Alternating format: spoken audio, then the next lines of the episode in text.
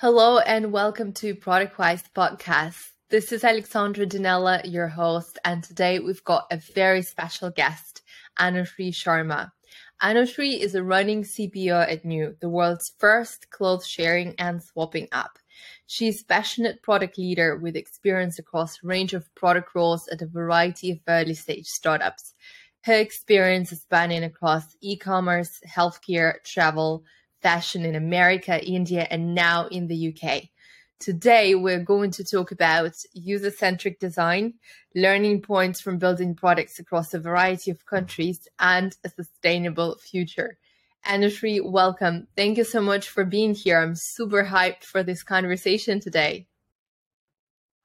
Thank you so much for having me. Um, this is exciting. Um, it's my first podcast as well. So I'm quite excited to be. here. Brilliant. Well, uh, I'm sure we'll have an amazing second conversation with you already since since I uh, was lucky enough to to already had a quick chat with you uh, beforehand. But uh, of course, you know there there's so much in your experience that I'd love to double click. So um, you know we we haven't touched actually upon one of the points is uh, you know how did you get into the product management? How did your career start within the field? Yeah, so it was pretty much by accident. So I graduated um, in engineering um, and uh, like with a double major in engineering and entrepreneurship. Um, I graduated from Oregon State uh, in the US. And uh, in one of the classes, there was a guest speaker called Samuel Blackman. Um, who was the founder of Elemental. Unfortunately, he passed away a few years ago, but a very, very dynamic um, gentleman who did a lot for the uh, the startup community over in Portland. Um, I was kind of very impressed by him, and um, so I just went up to him after class and I said, "Oh, you know, I'm interested in in doing an internship." Um, and he was very nice about it. He said, "You know, yeah, that sounds wonderful." Um, and at the time, it was a very small team, and uh, the position that was open was a QA engineering intern. So I ended up doing um, that. Uh, the subsequent year, I again um, returned to elemental technologies. Um, and that was the year that I actually did product management. Um, and then I think after that, I was just, um, I kept going from one product management role to another. Um, also, Elemental, I think, was very pivotal because it ended up becoming a part of Amazon. Um, and even the subsequent year that I returned, it had become a very huge team. So there was like a, a you know, massive difference between coming back to it as a junior and then coming back to it as a senior.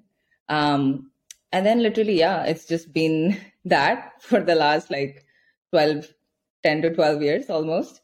Um, so I've just, uh, since then I've worked, um, a lot quite, um, I mean, in India with a lot of different growth stage startups. Um, and then I'm, I moved to the UK for my master's and now I'm, I'm here. mm. And naturally you've you know about a year ago you've uh, you know you've joined NUW, which I think is is um, kind of a pinnacle of, of your of your current career when it comes to the purpose um, the product itself and the opportunity of building something from scratch was which is always you know golden. So one yeah. of the core aspects that new wardrobe of course has is the notion of the sustainability. Um, could you walk me through you know what NUW standing for? What's the mission? Uh, ultimately why you've yeah. joined and how you're building the the product and how you go about that? Yeah. So yeah i mean the basic idea that we always say with NUW is like we're de- redefining the new um, um, I mean, it is built by a very strong and powerful community um, of of individuals that are focused on making um, fashion sustainable, um, affordable, and uh, sort of you know unlimited.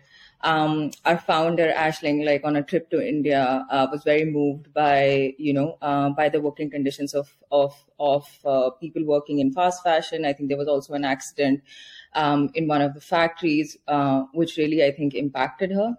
Mm. Uh, we we already know that the clothing industry has a devastating impact um, on the environment because there is no sustainable alternative when it comes to fast fashion. Um, you know, all of these co- clothes are um, polyester; they are non-degradable. They just go to you know landfills, and then you know it's just pollution of the environment.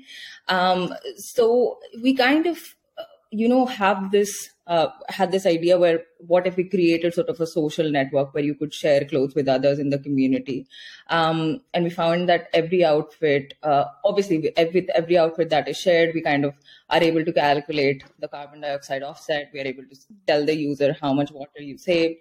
Um, so yeah i mean collectively i think we we also see a lot of attraction. We see especially uh, the the gen z um, really being um, you know very aware of of the choices they are making um, uh, in the buying behavior and um, that that does tend to uh, you know um, it's it's very obvious when we when we look at our data obviously you do have a large set of millennials who who are already you know um, doing this but i mean to focus on a on Gen Z, exa- for example, who possibly have less purchasing power because of where they are in life. Um, and then to think that they are also interested in making choices that are more sustainable for the environment and not just because let's buy something because it's cheaper. So I think that awareness um, um, has done wonders for for us and our community, essentially. Yeah. Yeah, absolutely. I think the um, in trends in um, how we shop is is ultimately the the the, the kind of a newfound power uh, to to move the world to you know to a better place. Um, the you know certain certain kind of backgrounds or generations uh, have been pushing on speed uh, rather than thinking on a longer term basis. So this is something that we yeah you know find ourselves in as a situation um, and yeah fashion is indeed uh, has a massive problem for all of the consumer um, segments not yeah. just from a perspective of being in the end affordable but um, uh, for you know future generations when it comes to sustainability um, I'm not sure, you know, I haven't checked the statistics, but um, from you know from my background knowledge, the uh, there is also a massive proportion of the goods that are being destroyed because um, you know the, the, the fashion industry is unable to forecast properly. Um, so hopefully you know as we gather more data um, in the segment we'll also be able to sort of minimize um, the production of the new goods and potentially just limit ourselves to you know a few goods that could have could be shared which is what what NUW ultimately uh, offers to its users yeah so actually it's very interesting alex and we continuously talk about um, like the b2b side of things at NUW as well right? So there is one aspect of of NUW where you know um, obviously consumers are using the product and that's fine. But uh, you know what about um, the brands for example? So we've had like ongoing conversations with uh, with brands uh, with clothing brands um, in the uk and all of them are actually interested in knowing how much uh, actually like what is the life of of the clothing itself so how many mm-hmm. hands did it change uh, you know, mm-hmm. what was what was the point was able to sustain itself uh, right? And that secondary market i think is very very important for from a brand point of view as well. So i mean going forward um, we are going to be looking at doing that as well. So if we could you know just like integrate with brands you know get the customer um, data and ask them hey would you like to you know be interested in providing like a second life to your clothing? And automatically i think we can just potentially create like a new um, account for the user we already know what you've bought from, for example, you know, any brand, we could pull in that data, show you that and say, hey, you know, relist this item um, on NUW. And that way we have like a complete visibility on the life cycle mm-hmm. of the product itself. Um, whereas, you know, increasing um, the more time the product spends in the market, obviously the better it is for the environment. Absolutely. And th- there's going to be finally an incentive for, for the brands to push more for the quality of the produce rather than just you know push all of the yeah. newest and not always the greatest ideas um, to the market um, and really just try to cash out right? So if, if we move the attention to other ways of you know revenue or other ways of um, effectively uh, you know getting to the profit yeah. right? Um, if you think about it from a brand perspective you don't really have you know your um, kind of uh, labor cost you don't have you know additional material cost which is quite substantial or marketing cost for that matter if you are you know indeed onboarded onto the platform like that because um, the you know there's yeah. a certain cir- circulation that comes with that. Um, and potentially brands could uh, could also charge uh, you know a percentage for that just to push their incentive towards this. That's a, a really interesting um, dynamic that uh, that I'm sure you're observing. Um, but you mentioned um, you know a, a, notion of you know for different kind of a consumer base. So the gen z's basically being very different in their consumption habits. Um you know from a product perspective and from a usage perspective what else have you outlined you know are there any learning points that um that that we should be aware mm. of when when looking uh, to communicate to the gen z as a consumer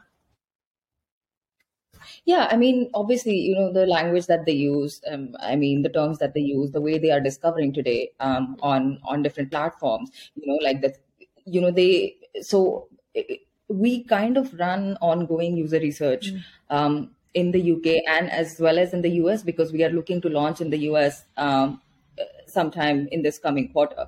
Um, so it is important. It was very important for us to first identify, okay, what is the, the, the target audience that currently exists on the platform, and if we do choose to move countries, what is the difference or what is the similarity in the way you know uh, usage exists. Um, so fortunately for us there isn't like a lot of difference in what they are liking in terms of you know like in terms of fashion. The the the changes um basically i think what we realize is how they discover is like they have like i imagine myself being you know like a twenty 21 22 year old and i you know we weren't discover, discovering trends like people are discovering today on for example tiktok like the clean girl or you know like grandma fashion. And they there are you know specific terms for for for discovery. Um so so the, the platform essentially has to be able to support that discovery behavior uh, at the top of the funnel essentially.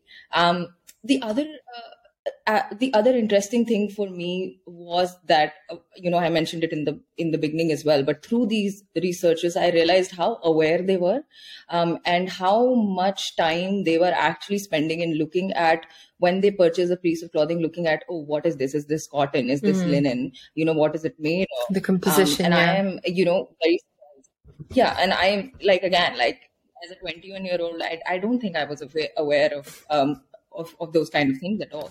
So you do notice that they are very, very aware of the choices um, they're making, right? Um, and they also have a habit of kind of splitting their wardrobe in the sense that, oh, this is something that I'm going to, this is like they, they, they purchase clothing by looks. So this is kind of like a look. I'm going to put together everything. So I think that also kind of changed my idea of how do I bring that behavior essentially into the platform. So if someone is purchasing like a top, for example, what will go better with it, right? Um, hey, so why don't you buy this, bundle this together and create a look and then, you know, um, get it, essentially uh, swap, swap it or get it. Um, so, so, so all of those things, I think small, um, the way, so there isn't like too much of a difference in, um, um, in how they, the appro- the mm-hmm. approaches. Mm-hmm. the, the cost also doesn't seem to be bothering them because we do charge a commission, although it is just a pound. Um, it might be having it might have a different cost in the US. It will be very very low, uh, but still, I mean that didn't seem uh, like a problem. They were all willing to pay that much for for the environment to be sustainable. Uh, we also display like a lot of things when you um, when you see an item like, hey, this will be your carbon offset. This will be the amount of mm-hmm. water you save, and I think that does um, you know kind of hit home uh, with them. But one thing that I would like to also point out, interestingly, between the difference in the Gen Z and the millennial behavior is what happens with the Gen Z is the transaction is much faster. So the way NUW works is basically you have to upload something to get something in return, right? Mm. Because we have to maintain sort of a critical mass of supply. You can't be hoarding things and you can't be like you know just taking from the platform. Mm. you have to give something in return. Um, so we do see that gen z's if they do upload something you get a token. Mm. so that everything is underpinned by a token value. So we're not creating a pricing distinction in the market and i think that is one of our biggest appeals uh, for for a from an from an outsider perspective that for us every item is a silver token because it's fast fashion you upload something, it's going to be a silver token. Unless it is very something that's very, very unique, like from a very very you know like a, from a bigger brand or from a from an expensive brand it's not going to get a gold token. We only have those two kind of distinctions. Um, but essentially you get a token and you can just swap it for anything on the platform. So it's not like a one-to-one exchange. It's just like you can get anything else in return um, as long as you've uploaded something and gotten that coin the gen z's definitely uh, spend that coin a lot faster mm than the millennials the millennials are more like oh i'm uploading something i might keep this coin and I will spend it when I see something nicer. Mm. But the Gen Z is like more into rotating their wardrobes more instantaneously. That's yeah, yeah that's an interesting insight. I think uh, if we, you know, if if the if the habits of you know updating the wardrobes on a continuous basis and fast fashion would have been you know paired together we would have been in a disastrous you know situation um, when it comes to uh, to generally working conditions and sustainability so it's it's um, in a way essential what you do uh, because I, uh, I, mean the alternative is is uh, is is just we we can't face that um, as a you know as a society. So that's that's phenomenal. Thank you so much for sharing. You know the the outlook of the Gen Z as a consumer. Um, they're they're truly very very different uh, in you know psychological kind of an outlook and um, how that translates to the shopping behavior um, is is equally very interesting. So of course, you know you've worked across uh, quite you know quite significant industries in the past. So healthcare, travel, uh, fashion overall. Yeah. What drew you to to join NUW? What was the the kind of you know a ticking moment where you thought, wow, this is the mission I wanna I wanna be a part of? so obviously i mean i am used to working in early stage startups and that's what i have been doing for the last like um, for the last 10 years. Um, so i knew that a, a, startup is is is where i would looking uh, where i would look to go to. Um, after that i think it was just a question of of obviously the mission and what the company was for and can i see myself as a user? Because that just makes uh, things that much easier if you um, you know saw yourself as a user. And that was the first thing that i felt with NUW that oh this is something that i would use. Mm. so obviously there was that pull. And i think but for me i think it is more important that um, you know there is a sort of a natural synergy between uh, the team because when you are going to come at a senior level um, and work with the ceo um, uh, directly and the coo directly um, in terms of like working with the founding team there has to be sort of you know um, there has to Synergy. be a lot of like yeah. one a complement yeah one a complementary skill set and also like a lot of understanding that is um, understanding that is needed i also knew that at that time we were still trying to um, raise our seed round so things would be difficult and i think when is when there is those kind of external pressures it's more important that you find someone that you think that you can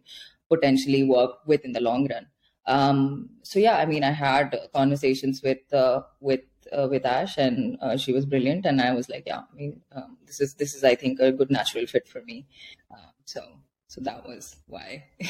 yeah, brilliant. Basically, I think that was like a very big variable in my decision making process. Right. Yeah, absolutely. The the alignment. It's um oftentimes it's it's not really appreciated the need um, for an early stage you know team to to be completely aligned and so much in fact is, is right. dependent on that that you know one step in the wrong direction could actually lead you to um, some of the horrible you know circumstances up till you know closing the venture altogether so it's um, you know the the power of the initial team is um, is you know not to be missed on.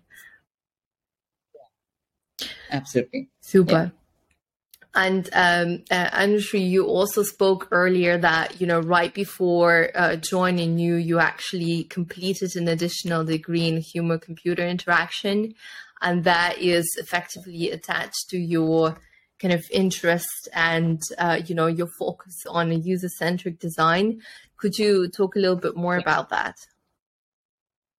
Yeah, so um, I had been working, you know, for a while, and what happens is, I think when you when you go from uh, uh, one startup to the other, you you sometimes, you know, there is fatigue. You kind of get get tired of doing, um, I think, the same thing.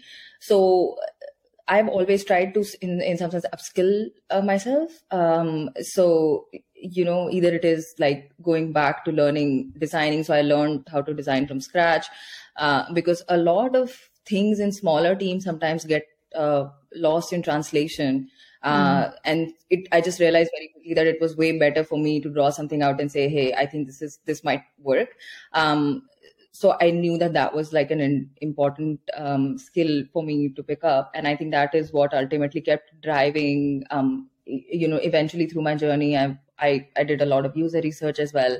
Then I realized maybe there is a more like formal understanding um, of of this process just because you cannot bias yourself and unless you are trained um, in in in in conducting proper user research um, that you will never get sort of you know um, good feedback so mm. uh, I think those were kind of decisions that um, that that drove me. I'm I'm anyway very uh, sort of acad- academically inclined, um, so I knew that I wanted to study, but it was not sort of a traditional MBA. I just wanted to mm. study that would make make essentially my process of building something and my understanding of how technology and you know um, interactions have been evolved over a period of time so yeah i mean that has really i, I mean the degree that i did uh, it also gave me a break from working right? And it gives you an opportunity to kind of step back and say oh um, you know hey you know what happens in startups is you learn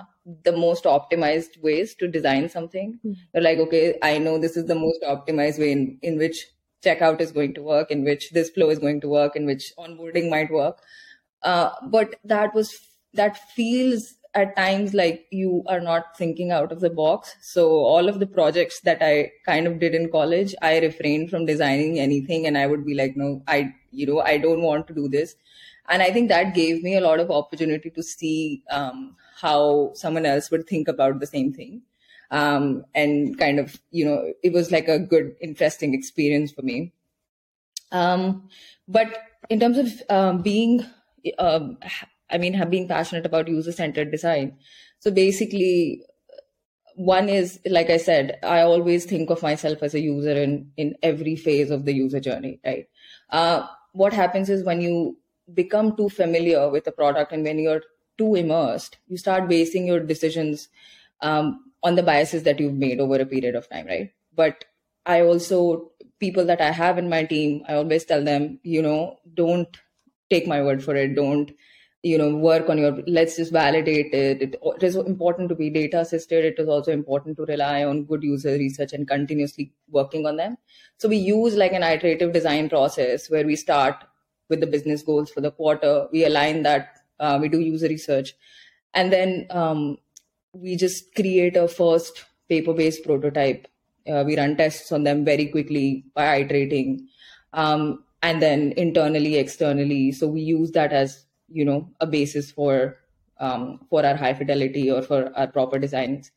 Even after we do the the designs it goes through um, like a like a design review kind of process where we create like click, clickable prototypes and give that to our user uh, and say hey let's segment the user. Let's talk to someone who's uploaded. Let's talk to someone who's walked before. Let's talk to someone else. Let's see how that feedback comes through. Um, and then then it basically goes into uh, development. And i'm a big believer of of doing this um, iterative process and not just like um, launching some trying to launch something very mm. quickly and then uh, i mean there will always be times where you will retract and you will say oh this didn't work. I thought it would. That's totally fine. Um, but i think you're always when you are in a startup it's always a race against time. And i think the more prepared you are uh, yeah. the better the results indeed I, I couldn't agree with you more. It's um um, from you know on the one hand you can't really go with your gut feel at all of the times no matter how good you know you know your yeah. user and even if you've been you know in a in an industry for 20 years or for for 10 years um, you can't just take your own thinking as you know definitely the user would like it because we don't know because we don't have data to support that argument uh, but also you know not get on the other hand you know not getting way too much into that kind of a perspective of you know you have to test everything like quite rigorously um, i feel you yeah. know especially at the early stage startups you you know you usually operate with limited budget like limited time and you got to make really tough calls because you know proposing one feature of yes you know another feature could cost you some of the users. Some users might switch. So it's it's a bit it's it's a very like tactically and strategically calculated move that you do on every single day basis to make sure that overall the product is moving forward and you know step by step you're accumulating that critical mass of loyal users that are going to continue using your product and, and give you really good recommendations and potentially will bring in the referrals. So again couldn't agree yeah. more. It's uh it, it, it's tougher than than it sounds right? Because when you're right there uh you know making those decisions you don't know. Only once you do the testing you know but then you lose a bit of a time. But importantly again the, the budget yeah. is is something that um you know a lot of uh, a lot of teams might be condensed on. So uh, i suppose it's it's also you know brought in into the calculation yeah, I mean, for us, surprisingly, our user base is very, very involved. Our community is very, very good. Um, and usually, when we send out, "Hey, we want to chat to you," we are um, we are pleasantly surprised how many people do sign up. I mean, when we read, even when we do kind of surveys, um, people write like such long things. So, I mean, in that sense, at least we are not struggling to find users that want to talk to us. And I think the other thing that we do try to do as well is to get uh, um, team members from every kind of department involved as well. So they listen in as well and they say, hey, you know, um, and I think the the best kind of, uh, I think the more positive, I think one of the the the most interesting things about NUW at least is like every team member is not like we we come to the meeting all the time. I was like, oh, I was surprised by this. I didn't think that would be true. And then you know we just kind of like yeah. say, okay, yeah, this is this is good. Let's do this. You know. So yeah. we let ourselves be surprised. That's good. Yeah. We're not yeah, like uh, too attached to uh, any of the uh, any of the preconceived ideas that we'd had before. So like yeah, yeah I mean even the user is evolving, right? Uh, the more users that come into the platform, the more you know numbers change, uh, behavior changes, and so we have to kind of create an, a room for that too, for us for ourselves to keep also, yeah, changing. The importance of keeping an open mind in a way. Yeah, absolutely. Brilliant. Um, so, you know, we, we've touched upon, you know, the, the point that you, you've had an experience, of course, across different industries, but also you've, you know, you've moved through multi- building the products in multiple countries, which is, you know, US, India, now the UK what are the kind of yeah. core differences between you know building products and product teams and geographies that you've worked in like looking back uh, you know at all of those experiences and your current role with NUW what are the key learnings that you believe you've accumulated that really help you in your in your role today yeah, so um, I moved to India around in um, in 2014 when the startup scene was just kind of uh, exploding. So I had mm-hmm. kind of uh, I had great opportunities across different industries. Um, India does tend to be more price sensitive. Um, so if you're trying to build, for example, in e-commerce, in travel, there is a hev- there is a lot of focus in optimizing uh, that piece as well, not just delivering the best possible service, but is it the cheapest service as well? Because that becomes a very uh, larger factor in sometimes in decision making mm. for the user. Um, I was also, you know, quite exposed to the end customer as well because of the nature of the product roles that I did in the beginning. Um, so essentially working with a lot of people who weren't as internet savvy and even at times were just mm. getting used to using technology and then uh, through 2017 2016 there was like a huge kind of explosion of um, of you know cheaper data which led to building um, which i mean which led to cheaper internet services in every part of india that you can imagine. And uh, the focus so india has never been like website first. It's always been mobile app first. Uh, mm. so unlike the us where think that oh you're going to even till that time not so much anymore where you think that i need to build like a proper website. People don't do any kind of uh, browsing on it's just apps. Um, so there is always a like a mobile first culture. So i learned uh, that i learned very sort of skills of building for mobile of reading that data of analysis in that sense. Um, there's also a focus i think in on creating sort of a more audio based uh, visual content even at that time because uh, I was, I mean, I was working in products that were being used by people sometimes who didn't know how to um, how to read or possibly uh, would read in vernacular languages not in english so in hindi so then mm. you know hmm. translations building for different kind of languages how that how does that discovery work basically on on on google um, figuring out that seo so so yeah i think overall that in, that experience has been very very um, dynamic so i would say building in india is very um, I mean, it is rewarding for sure, but it is also sometimes very, very extremely uh, chaotic. I would say um, at times because things things change very quickly. You have to pivot very mm-hmm. quickly, um, and there is no downtime where you can actually think about oh, if this is the best thing for the user, right? Because mm. Because of the circumstance, and there is ten other you know 10 there's different factors there is people who are investing there are people who are trying to do the same thing as you are um, so in that sense, yes, I, I do think that it is it can be a bit overwhelming. Um, compared to I think building in the US where the process was more structured and you know people do follow a lot of very very proper they're very religious about following the agile cycles defining the tickets properly mm.